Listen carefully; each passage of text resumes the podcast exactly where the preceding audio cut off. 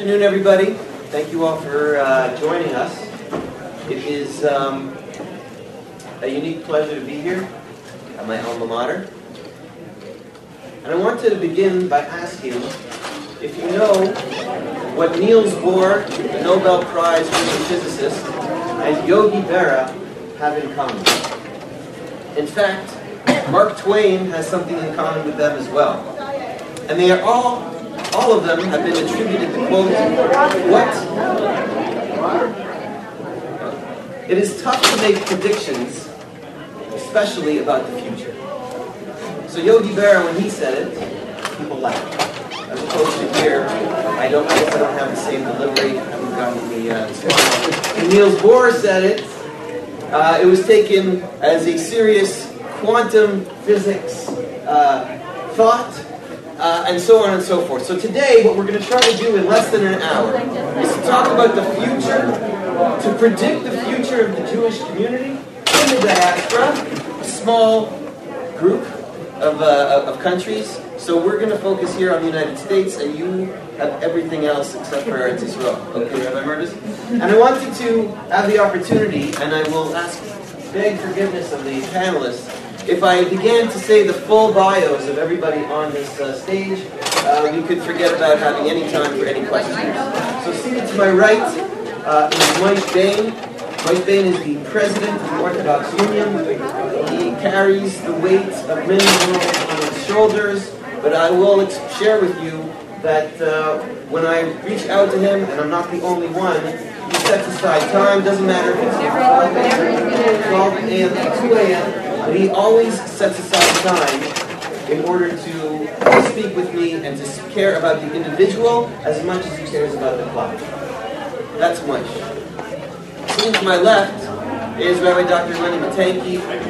Uh, Rabbi Matanky and I uh, go back uh, a little bit. He's the rabbi of the congregation Kins of West Rogers Park, dean of the Ida Crown Jewish Academy, past president of the Rabbinical Council of America. Uh, and so, since he's west of the Hudson, we talk to him about everything else that happens, what we call out of town. And thank you for being here to represent them. And I'll explain to you that once a month, once every six weeks, I get a call, Erev Shabbos, and it's my friend, not Rabbi Dr. Matanky, it's my friend Lenny, who's just calling to wish me a good Shabbos. And again, that's that kind of leadership that we have here both in Maish and in Lenny, that they take a look at the entire gamut of the Jewish people, but also down to the individual level to wonder, how are you doing?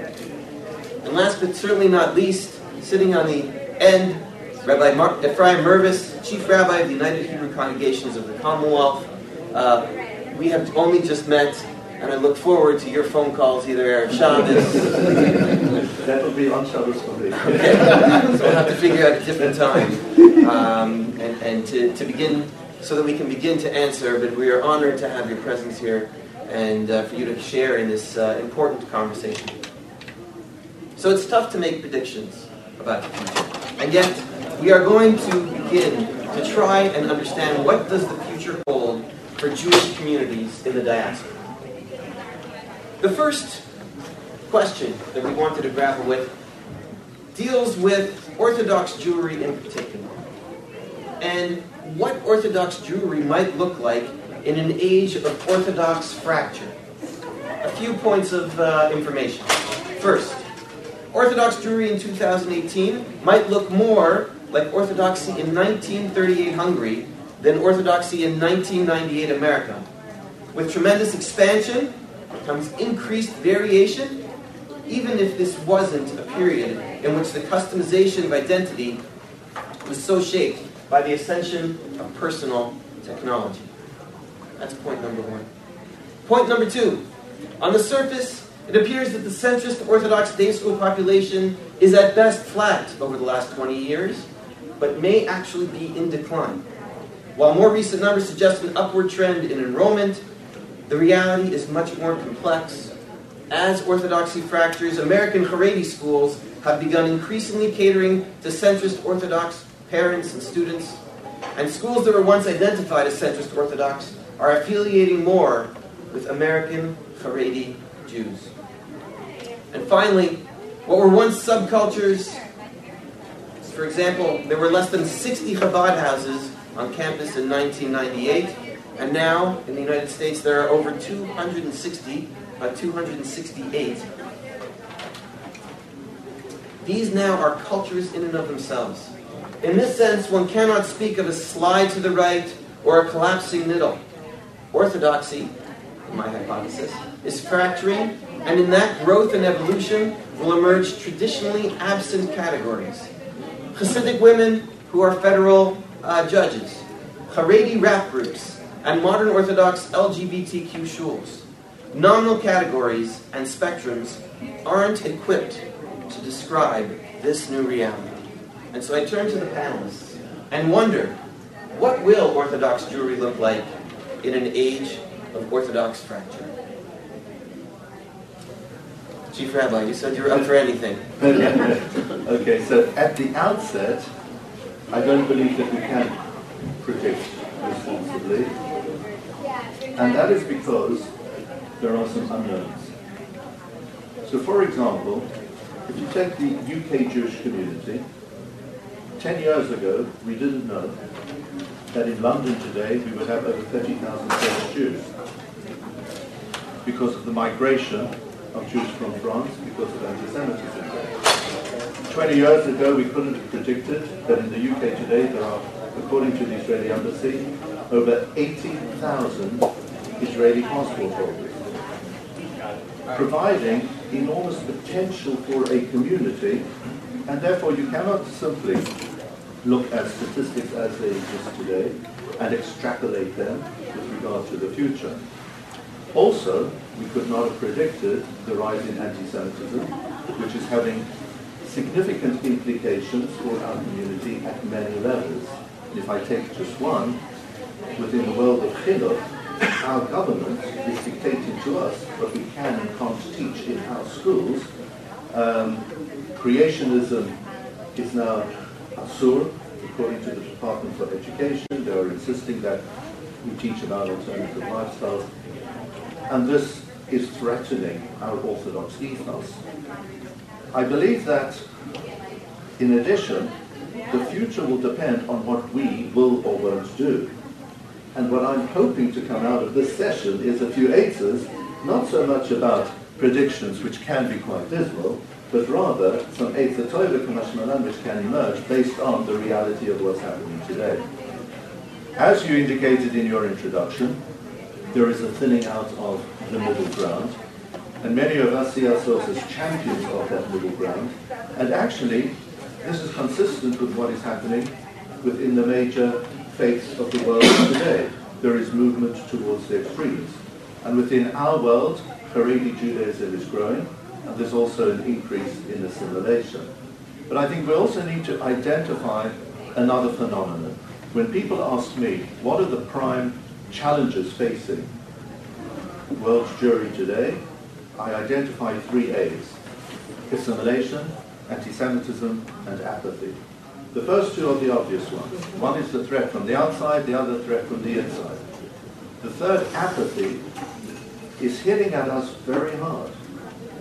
And therefore, we have an area which we can look after with regard to increasing passion and enthusiasm with regard to what we have.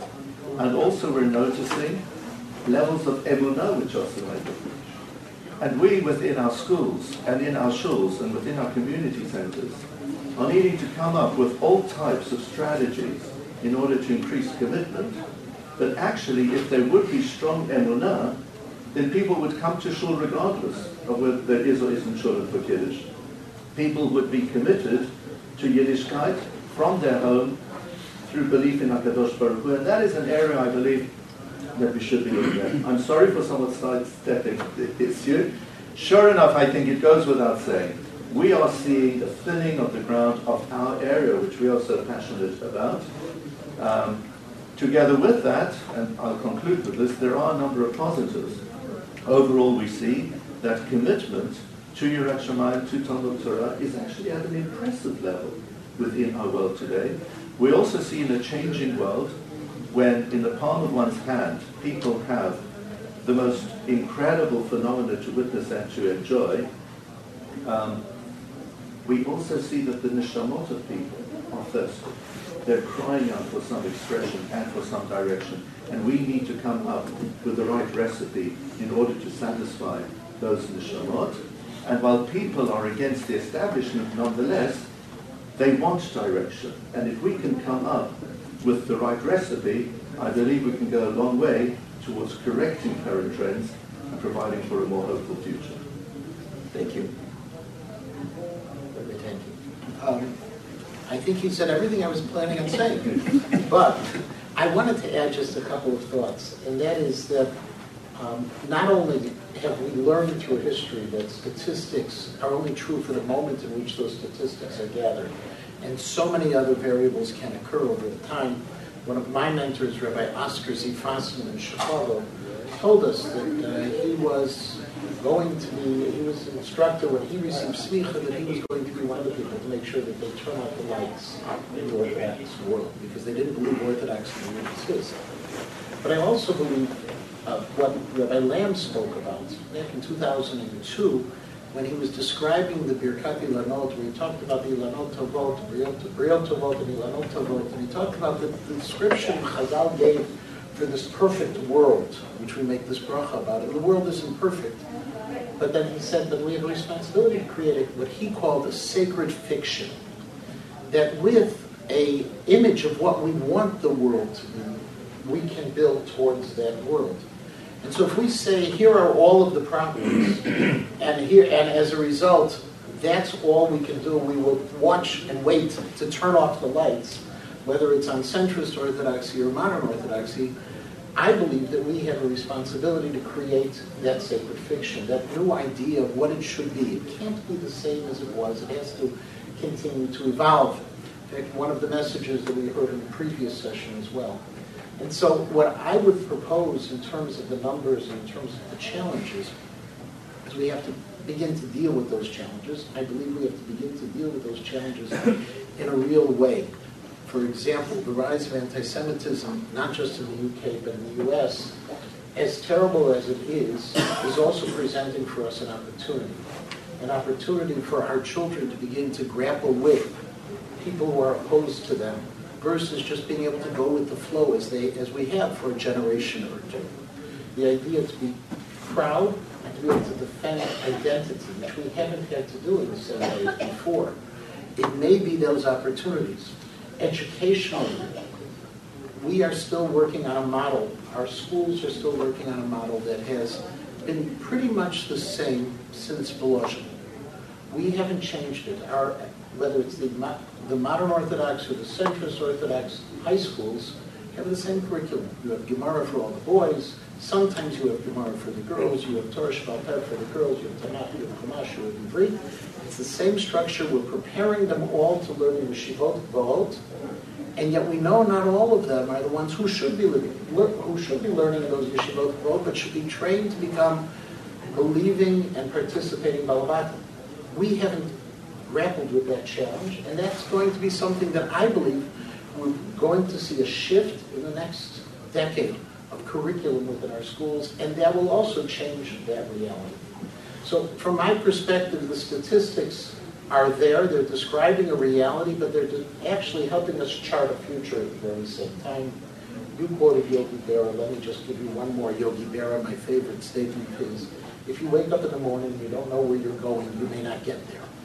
Well, the reality is, we have to decide. They laughed as hard at my Yogi Berra. Well, I got, but I got a smirk out of Rabbi Mirvis because he hasn't heard Yogi Berra before. That's what happens in the UK. but the reality is that we have to start planning where we're headed, as opposed to just letting the stream and the currents take us along. So I'm not going to let you off as easy as I let Rabbi Mirvis. I'm going to come back to you. I'm going to let uh, Moish speak a little bit. But I want, I think it would be very instructive as the dean of Ida Crown for you to talk about maybe some more of those specifics. What you're seeing in terms of the numbers, whether they're staying the same or decreasing, and how you might stem that tide specifically uh, and, and, grow it, or whether that's not even part of the part of the equation. So I'll come back to you in a minute. I'm going to let. Uh, I'm, hoping I should go for about 40 minutes. So th- thank you all, and I'm really uh, humbled to be in such an esteemed uh, panel. As is usually the case, I disagree with a lot of what was said, and uh, I'm just going to try and make it interesting on that basis. Uh, starting with the questions that uh, Josh put on the table, I don't agree with most of the premises.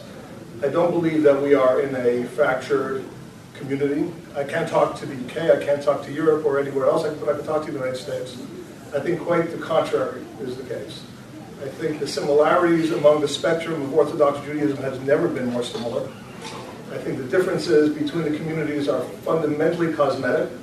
There are extremes on a small level at each end, but the vast majority, the 80% in the middle, has very little differences other than cosmetics. How they dress, but not what their aspirations are, not what their focuses are, what, not what they want for their children. So I think that we have to view the success of modern orthodoxy as being enormous. And we talk about the secession to the Haredi world. I don't think it's a secession of the Haredi world. I think we should be waving the flag of triumph. Most of the fundamental beliefs that were the, funda- the underlying thesis of modern orthodoxy in the 1960s and 70s have been adopted by the right of center world. Today, in the right of center world, other than a se- sector, maybe 10 to 20 maximum percent, the concept of secular education is normative. The concept of support of Israel is normative. The concept of women going to school is normative. Those were the concepts that we introduced into American Orthodoxy. What they have not adopted is some cultural dimensions that represent in modern Orthodoxy, and frankly, those are flaws that we have to deal with. The way I would describe it in general is that in the 1960s and 70s, there were different strategies on one fundamental issue, and that was the degree of isolationism that you were going to impose on your community. And there were gradations from the Hasidic world, which I have very little familiarity with, but is clearly the most dramatic in terms of isolationism, and then at different degrees all the way from right to left. Those who are the right half of that isolationism have a major problem today, and if it's not addressed, that will dictate the future. And those to the left of the center took a much lighter level of isolationism, and they have an issue that unless they address, it will dictate the future. The issue of the right of center is that in the olden 50 years ago, 40 years ago, when a young person decided to become significantly religious, they were making a choice. When they decided to go to yeshiva or to kollel, they were making a choice. Choices develop passion, develop inspiration. Today, that community has been so successful in creating a normative culture that there are no choices being made. And that creates a tremendous amount of apathy in that community. Not because they're not committed, but because they're not inspired. They're normal course behaviors, and unless you're making choices, you don't have the investment in what you're doing as much as you used to. The left of center has a completely different problem. What we did in the modern Orthodox community, for those who were not totally committed to learning, was created a world in which we were so integrated with society that we began to define ourselves primarily as Americans and not as Jews. We were Orthodox Americans. The cultural deficiency in our community is so profound that our children are gro- not growing up with the instinctual commitment to Yiddishkeit that is necessary to create a successful Orthodox community. The example I give all the time is go to a typical 10 year old's bedroom and look at what's on the wall. There's nothing Jewish. What's on their shelves? It's nothing Jewish. What they're watching, what they're reading, their heroes are not Jews. And if at the age of 10 you don't have that cultural instinct, you're not going to be able to grow up into a committed Jew. And we're, we're, we're failing in that regard. So you have the choices on both sides. Let me finish with one common denominator that we have in both camps. And this was referenced in the previous session, but it's a real big problem. Across the board in America, we made a decision as a community, and it was no doubt a correct decision, but we have to live with the consequences. That in America, we would be mechanech, we would educate our children focusing on Avas Hashem, not Yiras Hashem. We introduced a Judaism that was supposed to be sweet, that was haravna. Torah is intended to be sweet. Yiddishkeit is supposed to be beautiful. Everything is supposed to be lovely and comfortable. Yerushalayim was a no-no. People are going to run for the hills if you impose on them the will of God. It has to be that they love God. Now that works to some degree, but as people are entering an era in which the norms of society are so antithetical to Torah values, and therefore what you're comfortable with is not what's being taught in the Torah. You're saying to yourself, I was taught that everything is supposed to be sweet. I wasn't taught that deference to Torah is my obligation. I wasn't taught that I have to assume that God's word is true even if I'm uncomfortable with it. It's all supposed to be beautiful to me. And therefore, we have instilled in our children across the board, from right to left, this concept of total deference. We don't have that. God has to fit our picture. And that doesn't work because that's not our culture today. Our culture is, in many, many regards, in many regards, antithetical to Torah values. And if we don't figure out how to do it, and I have no solution, that's why the rabbis are here, but that's the problem that I'm confronting when I meet people across the country, that they're saying, I don't want to buy into it. You didn't tell me I have to buy into it. So, uh, as you always do, you turn the question back on the people who ask the question. So thank you very much for showing that and recording it on, uh, on the recording so that we all see it. He did, he did ask a question of the rabbis um, and how we. Uh, you, so basically, we're all alike and we're all in trouble. Is that the uh, is that is that the with, with, with, point? with different challenges. Okay. Um, I don't know. I, I don't know if you wanted to take a shot at uh, at responding to that uh, to that challenge. So two points in- in response. Uh, Yeshikov, on your words, uh, and um, your opening description of the fact that actually we have far more in common than otherwise. Correct, but at the same time we're in a world which highlights differences. The tiniest nuance of a difference becomes a big deal. So that, if I take just an example of whether women can or can't be engaged in Kriyat Torah, that becomes a very defining issue within our communities and can separate people in terms of the communities they belong to and can increase tension in households and in neighborhoods. You might say, okay, we're all part of the same thing, we have the same aspirations, we're part of the same grouping more or less. However, we are experiencing um, a deep gulf between us, even on the tiny points that confront us. Secondly, the way you described Yirat Shamayim, Avat Hashem, as opposed to Yirat Hashem, etc., beautiful. And I would highlight the role of the home. I think as Rabbanim, we are very often promoting the wrong thing. Well, I mean, it's the right thing, but there's something more important than it. It's our schools, it's our yeshivas, it's our, it's our shuls, it's the chevra that the kids are part of. Most of all about our. That's where it all starts. That's where the primary is. That's what determines what's on their walls. That's what determines what they feel. If I would just give an example in terms of connection with Israel. I will always remember as a 10-year-old child in South Africa, growing up in Cape Town, item on the news, an Israeli soldier was killed on the Golan Heights. And as soon as that was stated, my mother, Alea Shalom, burst into tears. And I will always remember those tears, which came naturally from her. A connection to Israel, which was so passionate. We don't have that in our homes today. Kids don't see that kind of reaction from parents. And if we want Jews around the world to be more closely connected to Israel, needs to start in the home, and the same about all of Yiddishkeit. And I'll just end with an idea that I enjoy giving over. One of the stories from Chelm, which of course is one of the most important centers of Yiddishkeit in Europe, um, relates to the only bridge that existed in Chelm. So there was a crack in the bridge and some people were tripping over it. And then it widened and now some of the horses were tripping over. And then it widened even more and some of the horses were falling down. Now it widened even more. And now there was a real danger that horses and carriages and people would fall down into the ravine below and it was a threat to life. So the uh, council of sages of Chelm convened and they discussed the issue over an entire day. And at the end of the day, they issued a resolution which was passed unanimously, and that is they would build a hospital ravine under the bridge. I think our schools are hospitals. The bridge is the home. If the bridge is intact, then everything else finds its place. And we are often given our prize, which is a correct our prize, to have our Ida Crown schools, to have youth in shuls, to do all kinds of things with young people and with older people as well.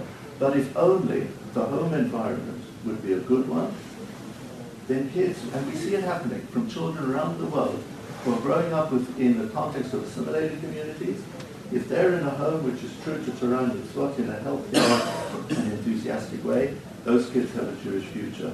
And I think we should be highlighting the role of the home more. Rabbi? Well, I will disagree with Moshe on one piece, my own risk, obviously. Um, I do think that there's one very significant difference within the 80%. And that is within the modern Orthodox community, or however we will define ourselves, we are suffering from a millennial generation that does not understand the need for affiliation. We're in a Haredi community, the sense of affiliation is still very strong. Those two differences are perhaps in my mind some of the greatest differences that exist. Because whether it is a connection to Israel, where we grew up in, Akiva, or any of the other youth movements where you felt it was natural, now you just pick the Shabbaton of choice. And so where once upon a time, if you were an NCSY, you were not in B'nai Akiva, and if you were in B'nai Akiva, you were not in NCSY. You just look at which hotel the two Shabbaton you were staying at, the nicer one you're going to. We don't have that sense of affiliation. In the Haredi community, um, as long as there remains some concept of Das Torah, which by definition is affiliation, they will be able to maintain structures that we can't necessarily maintain. I do agree completely with Rabbi Mirvis on the role of the home. I don't know how you can disagree with it. And then to go back to the question in terms of schools, I think one of the one of the realities that we see today in our schools is our schools are no longer institutions of education, but we have taken the concept of loco parentis to an extreme. It has been passed to us. Um, one of my favorite stories that I once thought would only happen once, and it happens almost on an annual basis in my school. I'm sure it is not true of any other day school out there. But at least once a year, I receive a phone call from a parent with the following message. Um, I know my child is supposed to be at school on time for Minyan. I have tried everything I can to get them up to go to school for Minyan. Rabbi, the next time they're late, call the house and let them know that they're in trouble. Now, as strange as that sounds, um, it's common. And my response to parents in the beginning, I actually fell for it. And I did it. And then my response today to parents is, I'm sorry, but that's your responsibility. Wake your child up. But our schools have taken on their responsibility. I think we have made a mistake by taking on that responsibility because we've let the homes get off easy. In terms of the restructuring that you had asked about, um, I see in my school and among my colleagues that we are now dealing with the question of emunah, which we didn't used to have to deal with. It was a given. I don't know how many of our children have ever seen a grandparent cry on the Yamim Noraim davening. I did. How many of them have that sense of yira that Moshe was referring to, and the sense of ahava? I see today um, in our homes, well, we just finished Purim. In my shul, we have two minyanim, two main minyanim on Purim. One is we call the family Purim Megillah reading, where the children are there and it's tum- and there's a tumult and their costumes, and then there's the adults only minyan. The adults only minyan was designed initially so that the parents could hear a quick Megillah reading and then be there for the family reading. Today, there are more adults at the adult-only minyan than at the family one. People want to know, where is the fastest minyan? Where's the fastest minyan for Yamim Noraim? Where's the fastest minyan on a Shabbos morning? All of these kinds of things we have begun to see shifts within our community. They don't see the role modeling that we need. We do have to work on the home. And we have to work even on the types of educators we have. The educators, um, we have to we have to make sure that our educators are people who are role models of all of those things we want them to have. I was privileged to have European teachers who lived their Yiddish faith. They were part of the modern world, but they lived their Yiddishkeit. And to this day, I still see that. If our children see the same thing among us. And Emunah has to be taught. The role modeling has to be taught. The role of parenting has to be taught and brought back to the parents and explained to them why they have to take that. And I even think in terms of curriculum, we have to rethink where that end game is the end game to get them into the finest yeshivot and seminaries like Har Etzion, like Migdal Oz. Is that for everyone or is it an elite group? And what about the other ones? Should we be preparing them differently? Shifting the conversation a little bit, um, start with you this time. Uh, the New York Times the other day, Patrick Kingsley quoted David Nirenberg, the dean of the Divinity School of the University of Chicago, who said, Today, mainstream European and North American politicians, even presidents, premiers, and prime ministers, don't hesitate to flirt with or embrace overtly anti Semitic messages and memes. This electoral utility of anti Semitism feels new to me, newly flexible, and therefore newly dangerous. Moshe, is there more anti Semitism? Is it our perception of anti Semitic activity? Is there some kind of distinction between those two? I don't have data, and I'm not an expert in anti-Semitic analysis, so I can't answer your question, but I will share with you what I think the greatest concern we need to have about at least the perception and maybe the actualization of anti-Semitism in America. And that is the threat that our children will begin to think that maybe they're right. And when you're in an environment where everybody is claiming that you're flawed, and that your religion is flawed, your people are flawed, your ethics are flawed, we may be at a stage in our lives where we could turn to it and say, well, they're, they're mistaken, they're anti-Semitic, it's historical. But how do we ensure that our children don't begin over time to think, well, if everybody thinks Judaism is flawed, maybe they're right. It's the same problem we have with regard to Torah values, which is a different form of anti-Semitism. We live in a world in which we're told that the morality of Torah is immoral. That's a form of anti-Semitism. We haven't called it that, but it's the same challenge. How do we create an environment where we are so confident, so invested in our Judaism, that we're able to forestall the feelings of inadequacy that are being thrust upon us? That, I think, is only doable if we create a sense of Jewish pride. And we are scared of doing that. And we've been scared for decades. And we live in an environment in which the secular Jewish world used Tikkun Olam as their religious mantra which means that I have to be worried about the rest of the world, but not about Judaism per se. And therefore, it sinks into our psyche that what we're worried about is how we look to the outside world, how engaged we are with the outside world. We're compromising our internal commitment to our identity and our commitment to Judaism, and that creates a vulnerability that anti Semitism will really, really have a psychological impact on our children's view of life in Judaism. Chief Rabbi, the uh, perception that we have in the United States is that this is new, or newer, or more intense today in the last couple of years than it's been in recent memory, but that this has been going on in, I, don't, I, I think in, in the UK, I'm not sure if we can ask about Europe. I didn't really understand the whole Brexit vote, so I'm not, I'm not, sure if you can speak for the whole continent or not. But it does feel, as you mentioned, the 30,000 French who now, uh, because again, of this perception of anti-Semitism. So it feels like you have what to teach us in terms of the experience, but I wonder if you can also speak to it as a the freshness of it uh, in, in, your experience. Three brief points. The first is some of it is perception. As you're suggesting, it has existed all the time, but now we are more aware of it. When Mr. Smith said to Mrs. Smith in their kitchen in Notting Hill something derogatory about Jews, they were the only two who were aware of that conversation. But today, Mr. Smith says the same thing, presses the button, and now the whole world can read his views about the Jews. And when I see it in the palm of my hand, black on white, a shiver goes down my spine. And it has an impact, and there is a perception that something exists which didn't exist before. So some of anti-Semitism, as we see it today, is perception. Point number two, together with that, it's real, it's increasing, and we need to be very vigilant.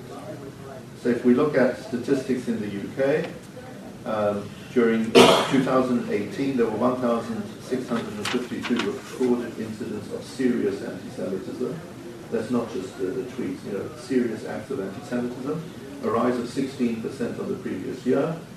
The third year in a row in which we have an increase. Is an all-time record. And particularly significant because there was no trigger point. If there is war in Gaza, in our northern border, what have you, then that usually provides a trigger point for added uh, anti-Semitic activities. There was no such point. And uh, that's a barometer of where things are leading, and we can give many examples of anti-Semitism. But the third point I want to make is that actually, not that we want anti-Semitism, and it's a terrible klala, but there are advantages. It does strengthen Jewish identity. So we are seeing an increase in numbers of people coming to shul we are certainly seeing a greater uh, sense of Jewishness. Um, we, I'll give you an example. In political circles, there are quite a number of prominent Jewish people who've been very quiet about their Jewishness. They've been in denial of it. But now, as a result of Jeremy Corbyn, they are very much part of our community. You take Margaret Hodge, who has become renowned because of her verbal attack against Jeremy Corbyn. She called him in the House of Parliament an anti-Semite. She herself was married out until her husband passed away. She's in her 70s, has been anti-Israel, anti-Judaism. And uh, when I lit the Hanukkah candles in the Houses of Parliament, she came. And she told me it was the first Jewish religious experience she had had in 40 years. And she said, my rabbi failed to make me feel Jewish. My parents failed to make me feel Jewish. My school failed to, failed to make me feel Jewish. But Jeremy Corbyn has succeeded in making me feel Jewish. And we're finding this being repeated um, on, on quite a significant scale. And if I could just add, in a different compartment of events, um, recently uh, chief rabbis of Europe met together for a day-long conference, and one of the issues we were discussing was conversion, in our efforts to standardize levels of conversion, and we went around the table just to see levels of conversion. So, for example, in the UK today, we have on average about 100 Orthodox conversions a year. It's about two people a week. Um, and various levels in various countries. The highest levels of conversion are in France. The Beit of Paris, which has super high standards, had 850 conversions successfully go through the date in, in 2018. And in France, the highest level per community is Toulouse, and that's as a direct result of the 2012 terrorist attack on yeshiva high school. And again, it's symptomatic of people who are thinking, should we take the plunge, should we not? And when Jews feel vulnerable, then there is greater warmth towards us, and that's certainly happening within Klal Israel. And what we're doing is we're adding on our visits to places of Jewish extermination with positive messages. And I do many of these. And I always feared, how could I take people on a trip to Auschwitz? What questions will they have about Emunah, where was God? That never happens. Without any exception, they come back home being strengthened in their Yiddish. How does that translate into the classroom, or does it not? Uh, well, I think there are two areas. One is what Moishe touched upon a little earlier, the, the sense of positive messaging to give about Judaism. They were not failing, they were not drowning, they were not the oppressed, but rather we have what to be proud of. Uh, one of the most frightening things that I see in terms of anti-Semitism in America today is actually anti-Semitism by Jews. Voices for Peace is a form of anti-Semitism within a Jewish community. Um, and we need to make sure that our children understand that we have what to be proud of, that we're not endangered. But the other piece is that we also need to reach out. We just began a program which I think is going to be adopted further. Was presented actually in a, a program via the OU at the JUMP conference that they just had, where we now send out groups of our students to non-Jewish high schools, to Christian high schools and secular high schools, to speak with them about being Jewish. everything from asking the question, have you ever eaten kosher? You know, they were just in high school a while, ago, where none of the hands went up, and so they passed around a box of Oreos. Um, but to be able to go out and to explain to others and to show the others that these that they are normal, we as a modern Orthodox community are uniquely positioned to do such such activities. And it also strengthens our identity. When a student has to explain to someone else why it is important for them to be Jewish and what it means to them to be Jewish, it makes them more Jewish and more proud of their Jewishness. I just want to ask a question of rabbis, and it's a, not directed towards you in particular, it's a frustration I'm having in general with my rabbinic peers in America. And that is, as we're talking about anti-Semitism, as it's becoming a more significant issue on the table, 99% of what we talk about is the practical effects. What should we be doing about it? And occasionally there'll be comments like Rabbi Mirvis just gave that there's an increase in Jewish identity as a result. But we in the Dati Leumi community believe that everything that happens in history is the Yad Hashem trying to evoke from us a religious reaction. What is the religious reaction that anti-Semitism, if it is increasing, is supposed to evoke from observant Jews? Where's the discussion? Where's the, the hanhaga that should be introduced if we actually see an increase in anti-Semitism? Our community should be reacting on an avodas Hashem basis, not just on a political or security basis, because we as the lay leadership, that's what we're focusing on. But I'm looking to the rabbinic leadership to say, okay, these are realities that are now emerging. There's a change in facts. We are supposed to adjust our focus on avodas Hashem accordingly, or maybe not. You know, I, one of my responses, I haven't given that much thought um, is, the, but one area which I do focus on, and I have been teaching about, is the question of our own behaviors, our own, English, hanhagos, as a as citizens of the world, and whether or not we are them or the great. That when there is a rise in anti-Semitism, unfortunately, there are members of our community who give additional excuses for expressions of, for expressions of anti-Semitism and that one of the responsibilities that we have is to really be asking ourselves, are we behaving in a uniquely Jewish fashion? Are we rising to an occasion of being the or Legoyim? Or are we being just one of the Goyim themselves? Rabbi. one thought. I think we need to expand this.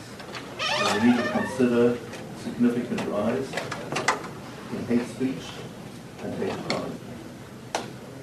We're living in a world which is encouraging anti-Semitism, which is a form of hate speech leading to hate crime. And we have a lot to say about pure thoughts, pure speech, chesed, reaching out to others, not just Ahavat Yisrael, but Ahavat Habriot, um, as an antidote to a world which right now is running out of control, thanks primarily to global leaders who should know better, some of whom are engaging in hate speech, and some of whom are turning a blind eye to it. In that area, I believe we've got a huge amount to say, and I believe that many of us are saying that. With regard to anti-Semitism in general, we'll over the table, where we'll be highlighting the fact of Am Yisrael Chai against all odds. HaKadosh Baruch Hu preserves us. We have a bridge, He guarantees our continuity. There are so many different areas in which there is a, uh, a response, and certainly we need to provide an added response so that anti-Semitism is not merely a negative feature of life and a physical threat uh, to determine uh, our identity out of negativity, but rather to develop something positive. Ladies and gentlemen, I hope you've heard here in the last few minutes, in the last hour, the beginning of outlining some of the crucial issues that are going to face the Jews in the diaspora and some of the continuing issues. Uh, some new eitzes, hopefully, for uh, how to deal with them, but also some new challenges. How do we respond on a spiritual, religious, ethical, and moral way, uh, uh, kinds of ways to some of these challenges as leaders and as communities? I wish that there was, uh, you know what, why don't we try to take at least one question, so we, uh, and then we'll, uh, we'll try to do a scene. Yeah. Um, so, in terms of responding to anti-Semitism, how do we do so without turning ourselves into victims and fitting into the victimization culture of 2019?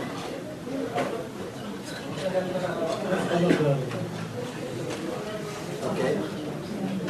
Personally, I think the way to avoid victimhood is not to claim victimhood, but to take the higher ground and to focus whether it's going to be on the type of speech or whether it is in terms of defining who we are. Um, If we come and we always claim you're picking on us and therefore I have to fight back, that's the victimhood kind of uh, approach of 2019. If we say instead that these are the kinds of things that we believe in, not approach from a direct reaction.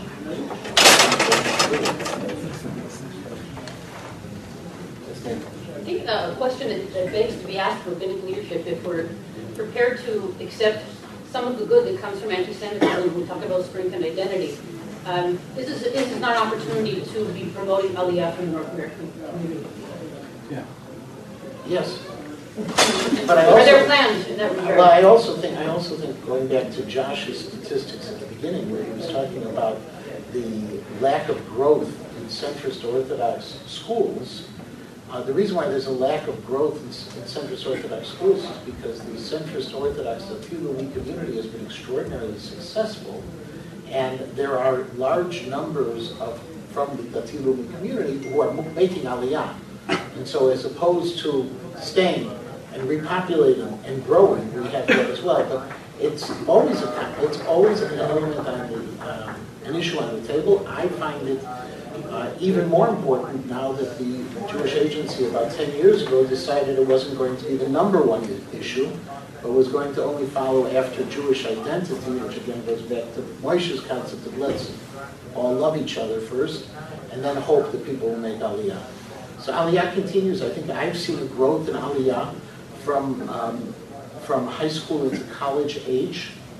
Um, part of it has to do with finances. College in Israel is really cheap. College in the United States is not. I've seen it also in growth in, in pure ideology, that people begin to see the beauty of, Eretz Israel. The fact that the gap year programs have been successful um, in schools around the country, we have a much higher percentage of students who are staying in Israel. They're going to Tzavah, whether they're to college, so that is on the table. Absolutely. The data supports that more students are going to Israel, more students are staying for a second year, and more students are not returning after they go to Israel, either doing the army or going to university. All that data, uh, it supports it. I wish we had more time for questions, but I thank you for your question, which is a great segue to the last session. Uh, at 4 o'clock, we'll hear some more about uh, what's going on in Medinat Israel. Thank you, everyone.